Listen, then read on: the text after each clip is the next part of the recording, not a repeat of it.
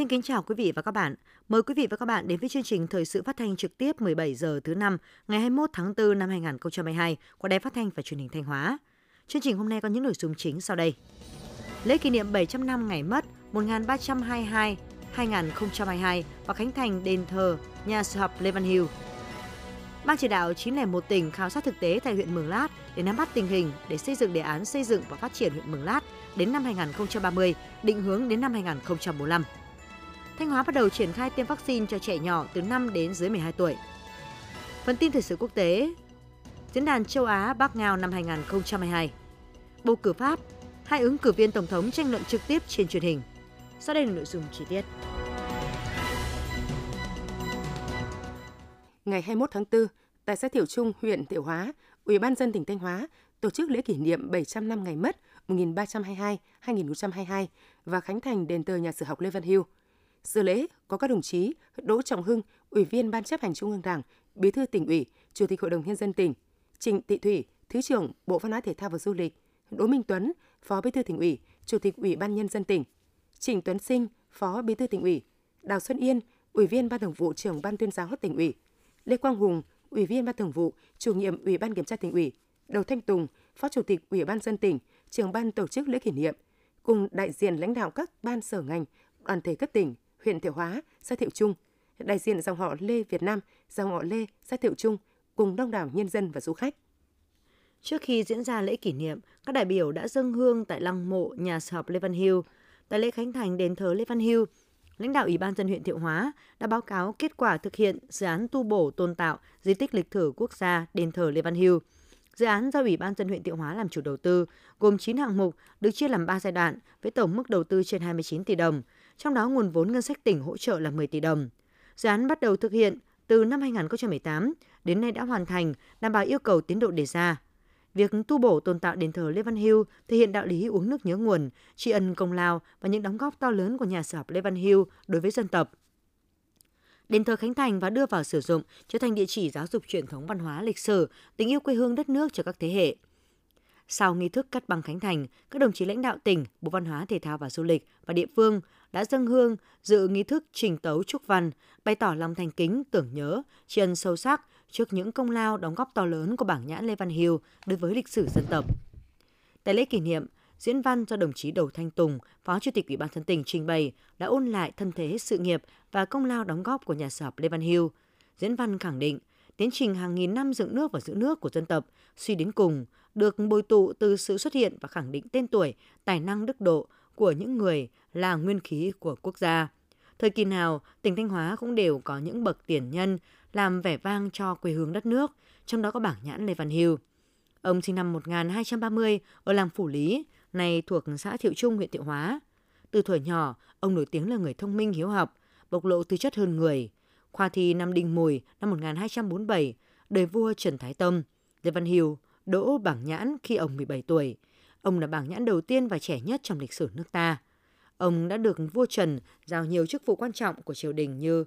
kiểm pháp quan, Hàn Lâm Viện học sĩ, kiêm quốc sử viện giám tu, thượng thư bộ binh. Ông còn là thầy dạy của các hoàng tử, trong đó có thượng tướng Thái sư Trần Quang Khải.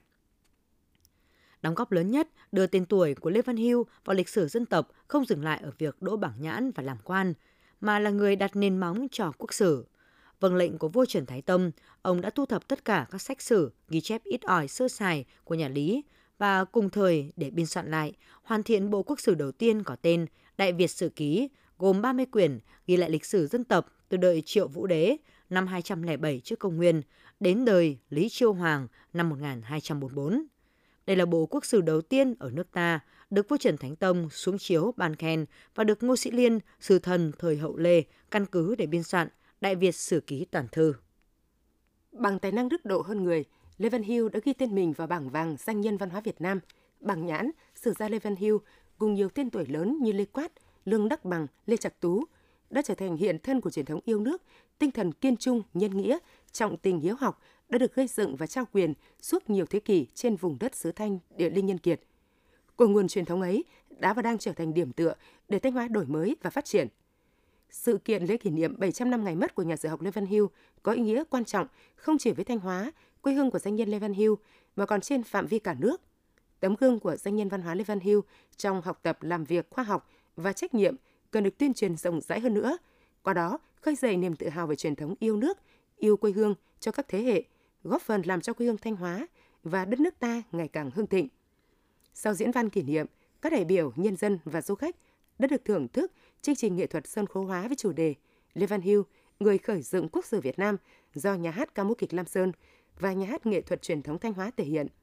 Chương trình gồm 3 chương, chương 1 Điện Linh Sinh Thành, Trang Tuấn Kiệt, chương 2 Đại Việt Sử Ký, mở đường cho quốc sử Việt Nam và chương 3 tiếp nối những trang sử vàng làm dạng danh dân tộc, tái hiện thân thế sự nghiệp và những công lao đóng góp to lớn của danh nhân văn hóa, bằng nhãn, nhà sử học Lê Văn Hưu cho nền văn hóa lịch sử dân tộc.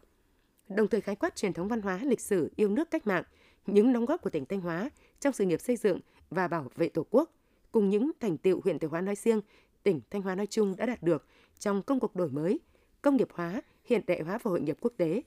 Chương trình được dàn dựng công phu, sử dụng đa dạng các chất liệu, thể loại nghệ thuật truyền thống, kết hợp linh hoạt với nghệ thuật hiện đại, để lại những tình cảm ấn tượng sâu sắc cho các đại biểu, nhân dân và du khách. Ngay sau lễ kỷ niệm, đồng chí Đỗ Trọng Hưng, Ủy viên Ban chấp hành Trung ương Đảng, Bí thư tỉnh ủy, Chủ tịch Hội đồng nhân dân tỉnh, Trịnh Tị Thủy, Thứ trưởng Bộ Văn hóa Thể thao Du lịch và các đại biểu đã tham quan triển lãm, giới thiệu hình ảnh, tư liệu lịch sử, ấn phẩm, sách báo và các sản phẩm đúc đồng truyền thống của làng Trà Đông, xã Thiệu Trung, quê hương của nhà sử học Lê Văn Hưu và một số sản phẩm tiêu biểu trên địa bàn huyện Thiệu Hóa. Trong 3 ngày từ 19 đến 21 tháng 4, đoàn công tác của Ban chỉ đạo 901 của tỉnh do đồng chí Lại Thế Nguyên, Phó Bí thư Thường trực tỉnh ủy, trường đoàn đại biểu Quốc hội Thanh Hóa, trưởng Ban chỉ đạo 901 đã khảo sát thực tế tại huyện Mường Lát để nắm bắt tình hình để xây dựng đề án xây dựng và phát triển huyện Mường Lát đến năm 2030, định hướng đến năm 2045. Tham gia đoàn công tác có các đồng chí Phó Ban chỉ đạo Nguyễn Ngọc Tiến, Ủy viên Ban Thường vụ, trưởng Ban Nội chính tỉnh ủy, Lê Đức Giang, Phó Chủ tịch Ủy ban dân tỉnh, Giám đốc các sở kế hoạch và đầu tư, nông nghiệp và phát triển nông thôn, trưởng ban dân tộc tỉnh, đại diện lãnh đạo ban tổ chức tỉnh ủy, bộ chỉ huy bộ đội biên phòng tỉnh, văn phòng tỉnh ủy, sở tài nguyên và môi trường và viện nông nghiệp thanh hóa. Đoàn công tác của ban chỉ đạo đã đến khảo sát thực tế tại bản Cá Giáng, xã Trung Lý. Đây là bản đặc biệt khó khăn, cách trung tâm huyện 85 km và cách trung tâm xã 47 km. Hiện bản chưa có điện lưới quốc gia, 111 hộ trong bản đều là hộ nghèo. Tại xã Quang Triều, đoàn công tác đã đến khảo sát thực tế tại bản Suối Tút. Đây là bản cách trung tâm huyện 25 km và cách trung tâm xã 7 km. Suối Tút là bản người Thái với 25 hộ dân sống tập trung. Ở đây có điểm trường mầm non và trường tiểu học. Con em của các gia đình đến tuổi đi học đều được đến trường, song vẫn phải học ghép lớp. Tỷ lệ hộ nghèo vẫn chiếm tới 80%, còn lại là hộ cận nghèo. Đoàn công tác cũng đã đến khảo sát thực tế tại xã Mường Chanh và xã Quang Triều – đây là các xã vùng cao biên giới đặc biệt khó khăn, nằm cách trung tâm huyện gần 40 km. Qua khảo sát thực tế tại bản Lách, bản Cang, bản Bóng, trực tiếp làm việc với lãnh đạo hai xã và đồn biên phòng Quang Triều, đoàn công tác ghi nhận Mường Chanh và Quang Triều là hai địa phương có điều kiện đất đai, nguồn nước và khí hậu thuận lợi, do đó trồng trọt ở đây phát triển hơn các khu vực khác của huyện. Diện tích lúa nước lớn có thể gọi là vựa lúa của huyện Mường Lát. Ngoài ra ở đây, người dân còn trồng ngô sắn và bắt đầu trồng cây gai. Tại đây cũng có các đơn vị của Bộ Quốc phòng đứng chân, có hạ tầng giao thông thuận lợi, an ninh trật tự được đảm bảo. Tại xã Mường Lý, đoàn công tác của Ban chỉ đạo 901 cũng đã đến khảo sát thực tế tại hai bản còn khó khăn, cách trung tâm xã gần 30 km là bản Trung Thắng và bản Ún. Tỷ lệ hộ nghèo ở đây chiếm trên dưới 97%. Diện tích đất sản xuất nông nghiệp hầu như không có. Mường Lý cũng là địa bàn phức tạp về an ninh biên giới, an ninh nông thôn và tệ nạn xã hội nhân dân chủ yếu canh tác lúa nương nhưng năng suất thấp. Việc trồng rừng của bà con cũng chưa có hiệu quả. Sau khi khảo sát thực tế, đoàn công tác của Ban chỉ đạo xây dựng đề án xây dựng và phát triển huyện Mường Lát đến năm 2030, định hướng đến năm 2045, đã làm việc với Ban thường vụ huyện ủy Mường Lát và các đơn vị đứng chân trên địa bàn.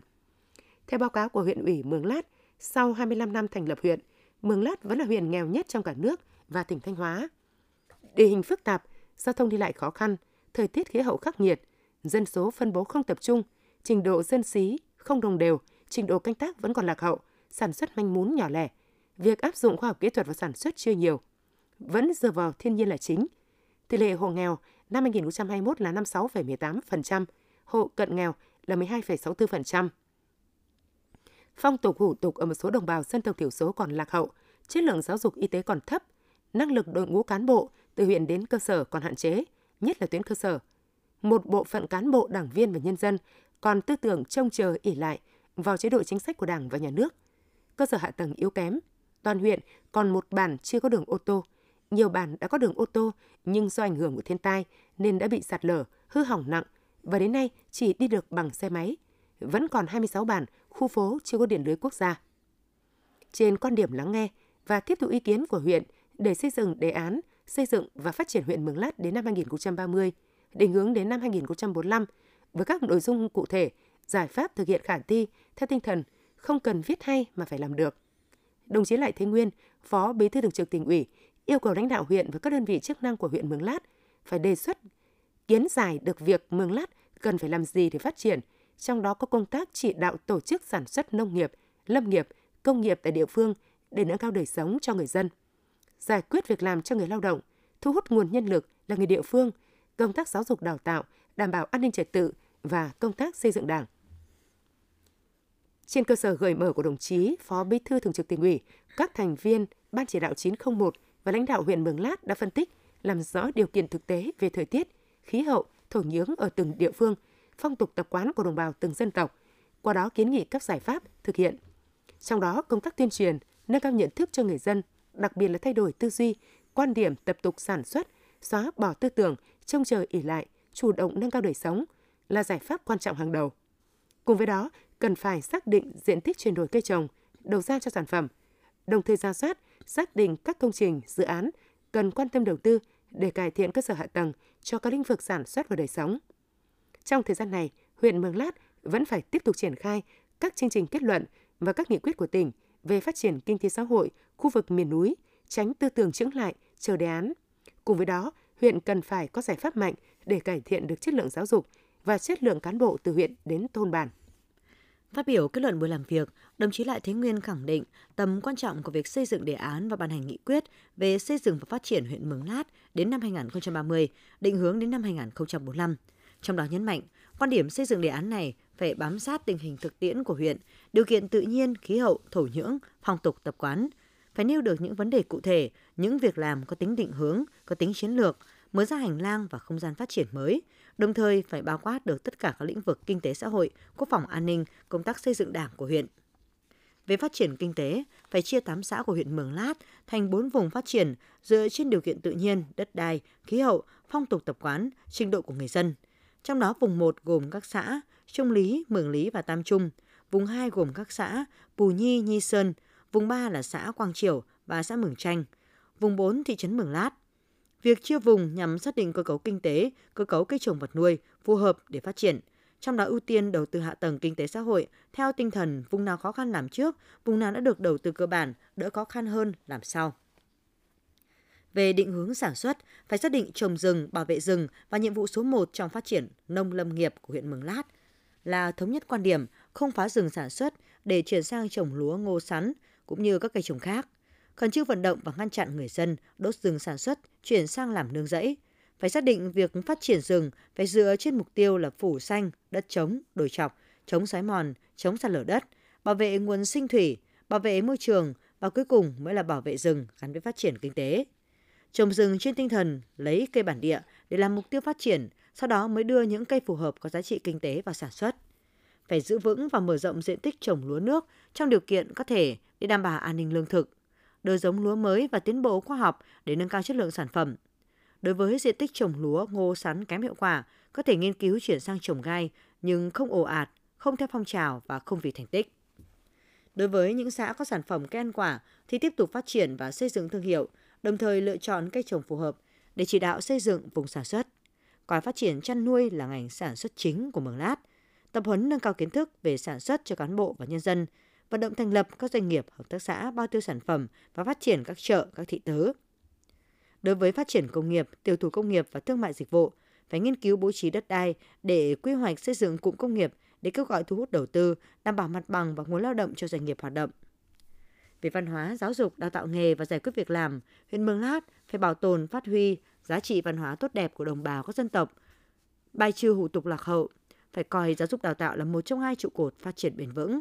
nghiên cứu xây dựng bán chú từ lớp 3 trở lên để giáo dục các cháu từ kiến thức đến thói quen sinh hoạt, dứt khoát không để cháu nào trong độ tuổi mà không được đến trường, quan tâm cơ sở vật chất trường học, nhất là nhà ở cho giáo viên, quan tâm bố trí giáo viên là người Mường Lát được vào ngành giáo dục của huyện, đổi mới đào tạo nghề và lồng ghép nguồn vốn của chương trình dự án để đào tạo nghề cho người lao động.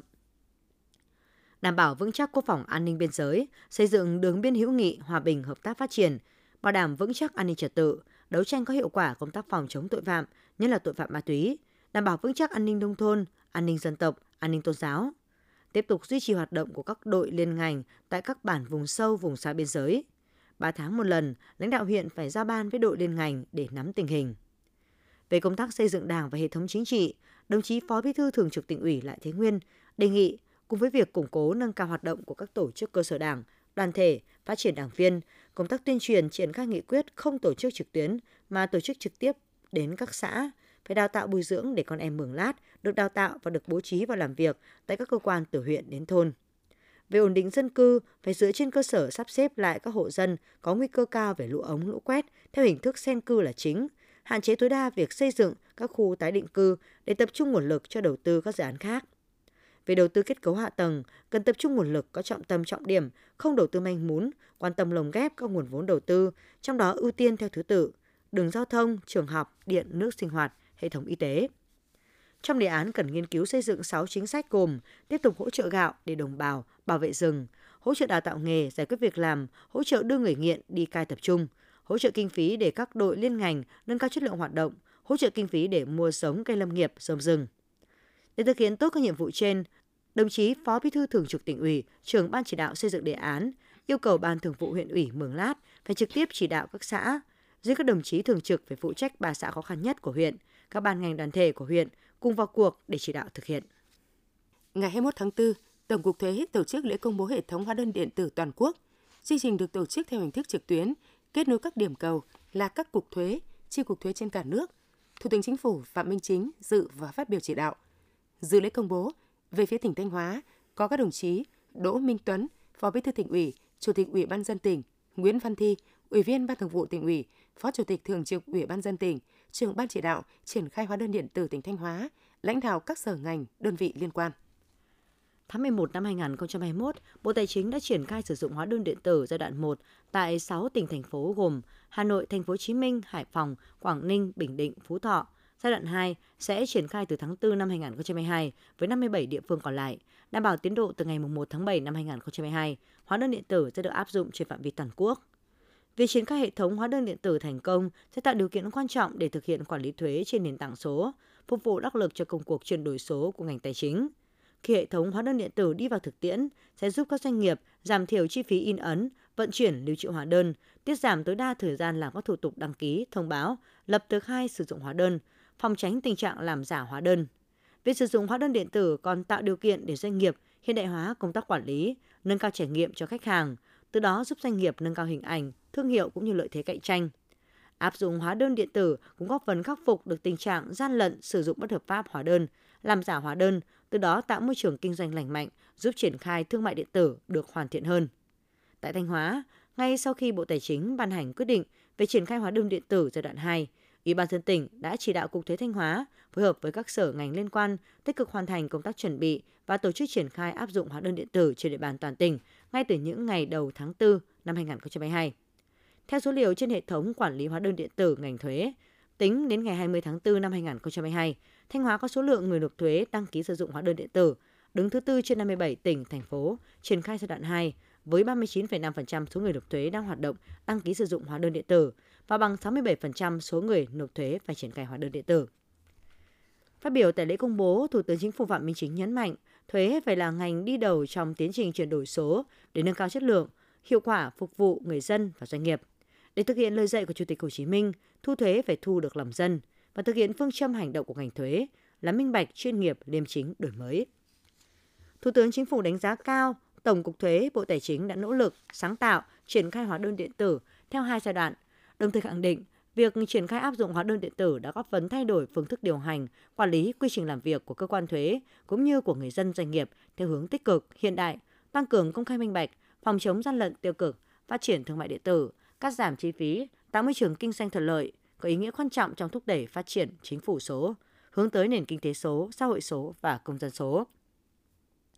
Thay mặt chính phủ, Thủ tướng ghi nhận biểu dương và đánh giá cao những nỗ lực quyết tâm của ngành thuế từ trung ương đến địa phương, đồng thời yêu cầu trong giai đoạn tới, ngành thuế cần tiếp tục kiên định quan điểm mục tiêu xây dựng hệ thống chính sách đồng bộ, thống nhất, minh bạch, công bằng, hiệu quả, có tính ổn định cao, phù hợp với thể chế kinh tế thị trường định hướng xã hội chủ nghĩa, phù hợp với chiến lược cải cách thuế giai đoạn 2021-2030 là một trong những công cụ quản lý kinh tế vĩ mô hiệu quả, góp phần tạo dựng môi trường đầu tư kinh doanh thuận lợi. Thủ tướng đề nghị các bộ ngành địa phương phát huy tính chủ động, tính sáng tạo, huy động mọi nguồn lực, sự tham gia của cả hệ thống chính trị và cộng đồng doanh nghiệp vào thực hiện hóa đơn điện tử. Các bộ ngành địa phương coi việc triển khai hóa đơn điện tử tại bộ ngành địa phương doanh nghiệp và người dân là giải pháp quan trọng nhằm thúc đẩy chuyển đổi số quốc gia và làm thay đổi căn bản phương thức quản lý thuế. Sáng 21 tháng 4, tại xã Yên Trung, huyện Yên Định, Hội chữ thập đỏ tỉnh đã tổ chức phát động tháng nhân đạo năm 2022 khai mạc hội trợ nhân đạo kết nối cộng đồng lan tỏa hành động nhân ái.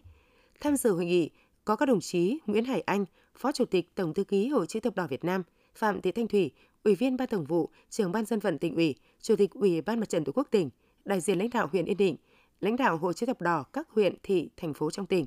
đại diện Caritas giáo phận Thanh Hóa, các nhà tài trợ và Hội chữ thập đỏ tỉnh Hùa Phăn.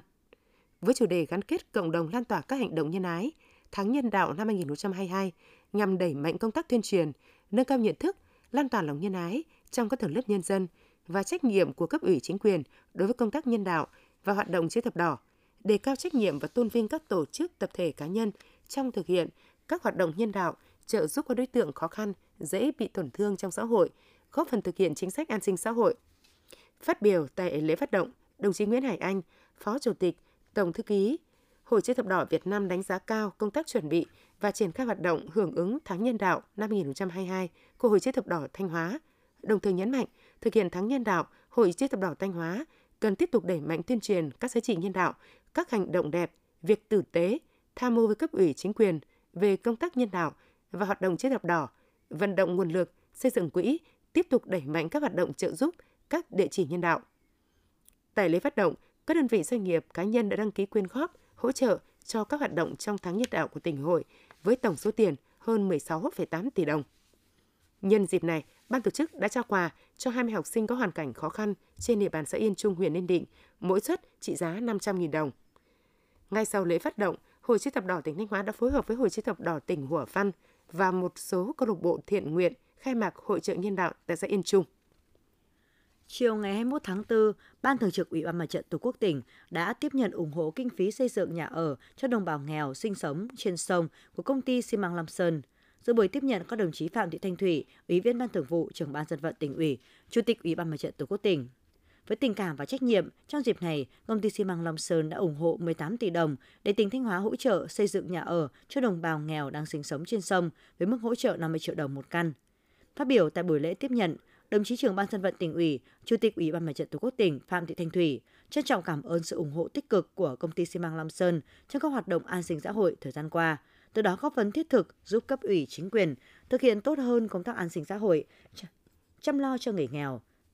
Đồng thời thông tin, hiện nay trên địa bàn tỉnh vẫn còn 324 hộ đồng bào nghèo đang sinh sống trên sông cần được hỗ trợ về đất ở và kinh phí xây dựng nhà ở, trong đó có 308 hộ là đồng bào công giáo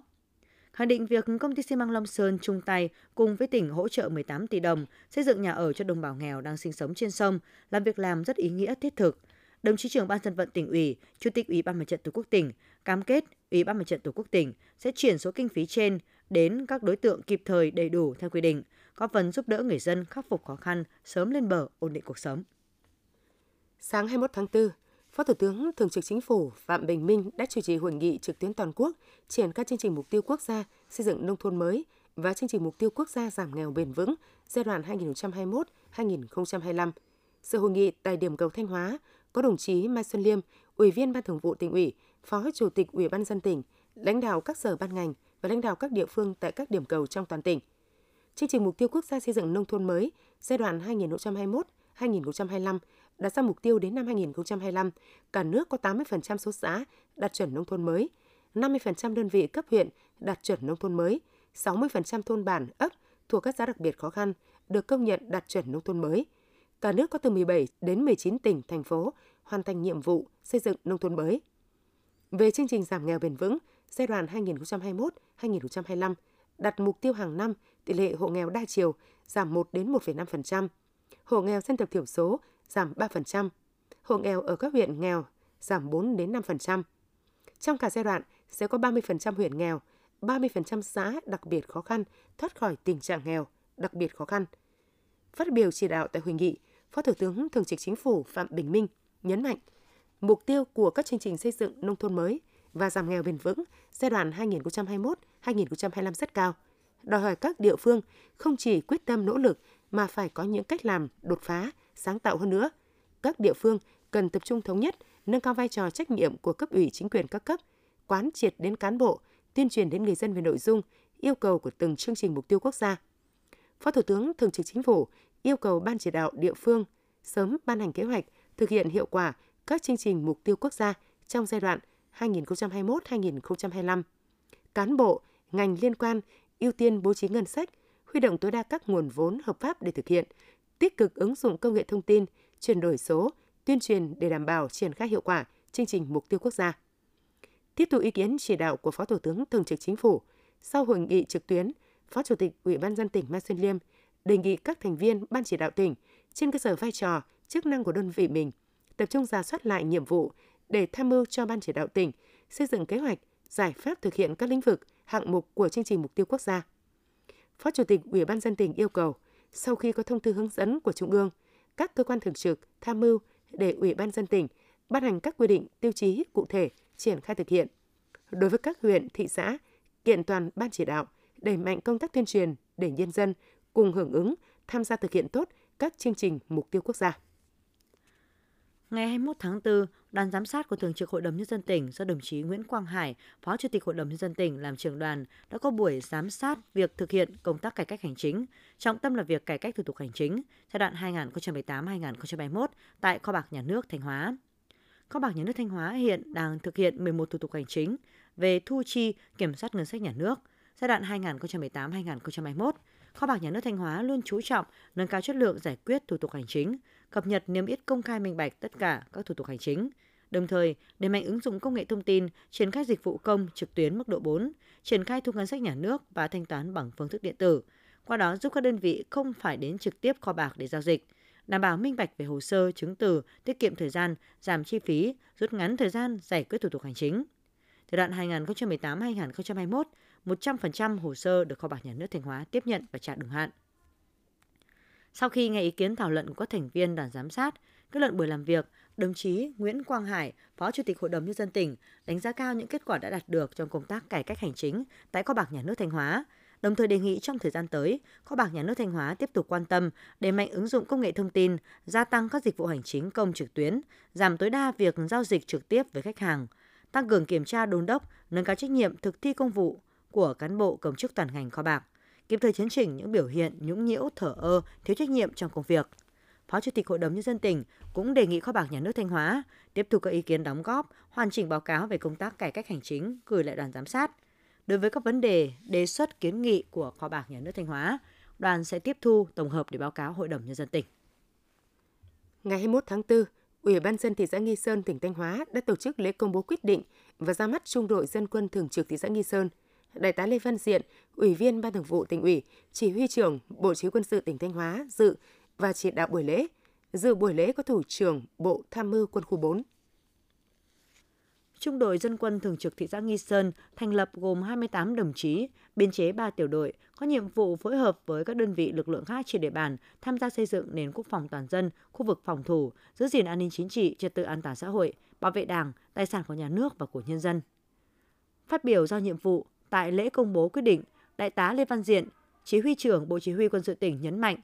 thị xã Nghi Sơn là một trong những địa phương trọng điểm về chính trị, kinh tế, văn hóa của tỉnh.